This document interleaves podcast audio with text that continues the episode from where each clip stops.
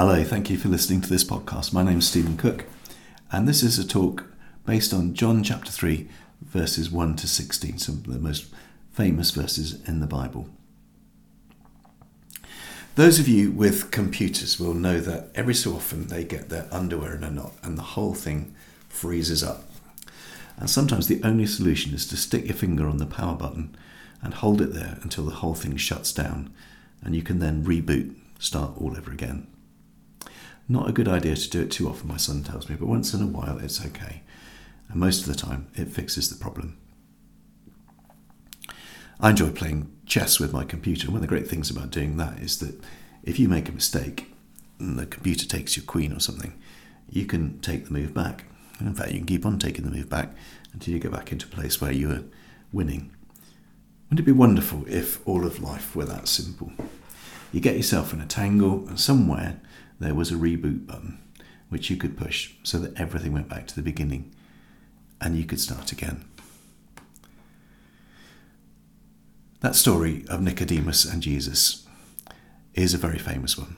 Nicodemus was a Pharisee, a highly religious man. He would have been an expert in Jewish religious law and practice. He was a leader of his people. As a group, the Pharisees found Jesus very threatening because, without any formal training, he taught with great authority and attracted huge crowds. Who is this man? They asked publicly. Who does he think he is?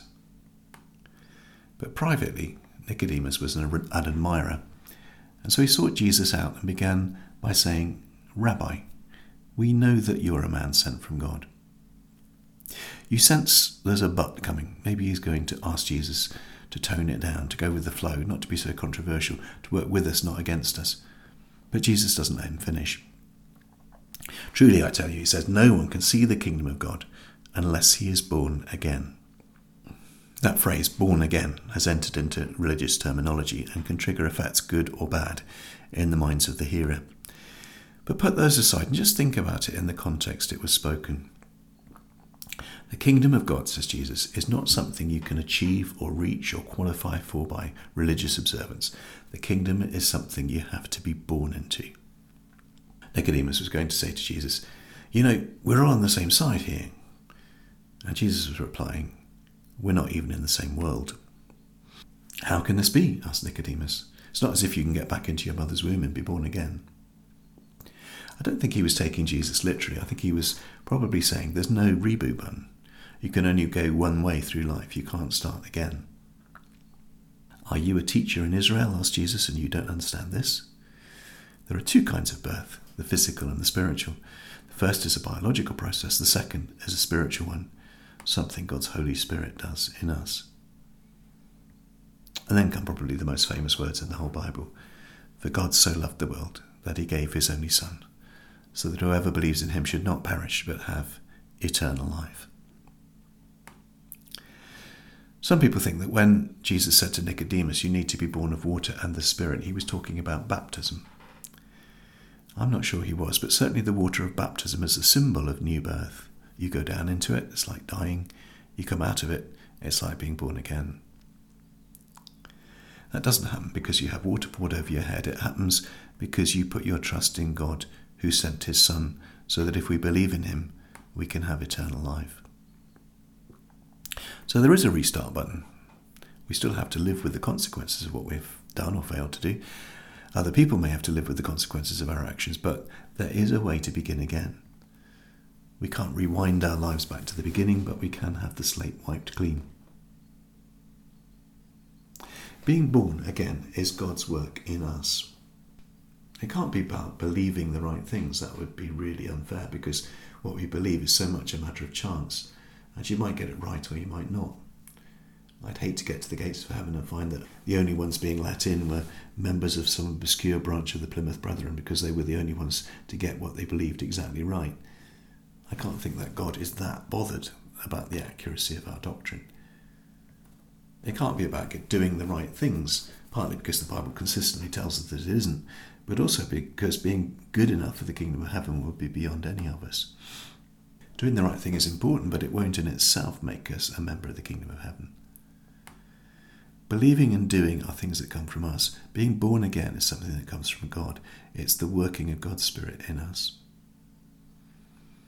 So when Nicodemus asked, How can this be? he asked the same questions Mary asked when she was told that she was to be the mother of Jesus, and the answer was the same it's the work of the Holy Spirit. If you want to be part of the kingdom, you have to be born into it. It's impossible for us, but all things are possible to God. I'd like to follow through the birth imagery, if I may. You won't be surprised to learn that I've never given birth, so I need to be careful, but I have been born, although I can't remember it. And I did do biology at school, so I know how these things work. There comes a time when a baby, who is presumably perfectly happy in its mother's womb, knows that it has to be born. I don't know how this comes about biologically, although I understand that there's a chemical involved called oxytocin, which produces contractions in the woman's body and just about forces the baby out. Otherwise, why would the baby bother? It's warm, it's snug, it has everything it needs or thinks it does, and then this process begins. That must be very disturbing for the baby who thinks it knows the limits of its environment and then suddenly finds itself being propelled into another world. Time and again, when I talk to people about how they became Christians, or indeed how they came to make some other major step in their Christian lives, they say how they were quite, quite happy with the way they were, but they just felt compelled to change. Suddenly they knew they had to move on. It was as if the contractions had started and they were being squeezed out. To use more religious language, it was as if they had felt God's hand on their shoulder they were being led from one place to another. A baby in the womb can't resist this change. It has to be born, or it and its mother will die. But we can resist. We can refuse God's call to be born. And if we do, in time the urgency will go away. The contractions will stop. How sad that would be. The baby has to make the short but dangerous and scary journey from the womb to the outside world. No wonder they tend to come out screaming They've come from somewhere warm, dark, cosy, and familiar into a bright, loud, scary world. If a baby could talk, it would probably be saying, Put me back. But there is no going back.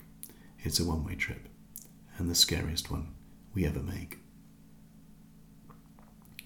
Someone wisely said that faith is a four letter word, spelt R I S K. There's always risk involved in faith. There's always a giving of ourselves to something greater than ourselves. I learned to swim in a pool which had a high diving board. I never dived from it, but I did jump a few times. Pools were a lot less prissy about things in those days. When you're on the top looking down, it seems a very long way to the water below. You've seen other people jump, and you know that you won't die if you do, but it seems impossible to believe. The worst thing is that once you step out into space, it's a one way trip, there's no going back. You either do it or you walk the walk of shame back down the steps. You have to make up your mind. Do I do this or not? Faith is a risk. We entrust our life into God's hands. Then there's breathing. I don't think smacking the baby's backside is in the advice textbook anymore. Breathing is a natural response to the baby finding itself in the open air.